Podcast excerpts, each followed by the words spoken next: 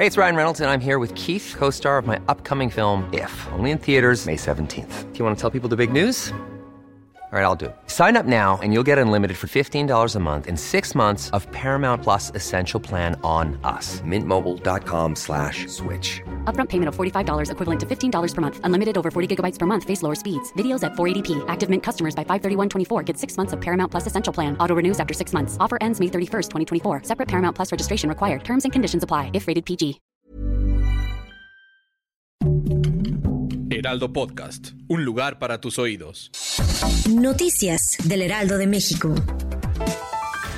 Dentro del marco de la conmemoración del Día Internacional de la Eliminación de la Violencia contra la Mujer, este jueves 25 de noviembre, diversos colectivos feministas realizarán múltiples movilizaciones sociales en la Ciudad de México en contra de la violencia de género, por lo que en el Heraldo de México te mantendremos al tanto de todos los pormenores que ocurrirán en esta intensa jornada de manifestaciones. Vicente Fox, expresidente de México de nueva cuenta, se fue en contra de las personas que están a favor del gobierno actual. Ser chairo es negar la realidad, escribió en su cuenta de Twitter. Esta no es la primera vez que el expresidente mexicano arremete contra los simpatizantes de la Cuarta Transformación, pues durante los últimos tres años se ha posicionado abiertamente en contra de Andrés Manuel López Obrador y sobre las decisiones que ha tomado respecto a diversos temas.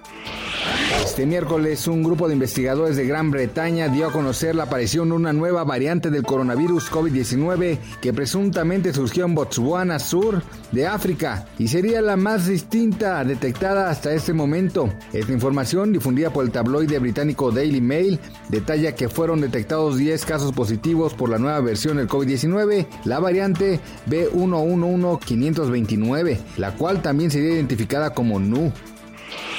De julio a septiembre, la economía del país registró una contracción de 0.4% comparada con el trimestre anterior y es la primera caída después de cuatro periodos similares de avances. Así lo reveló el Instituto Nacional de Estadística y Geografía. Gracias por escucharnos, les informó José Alberto García. Noticias del Heraldo de México.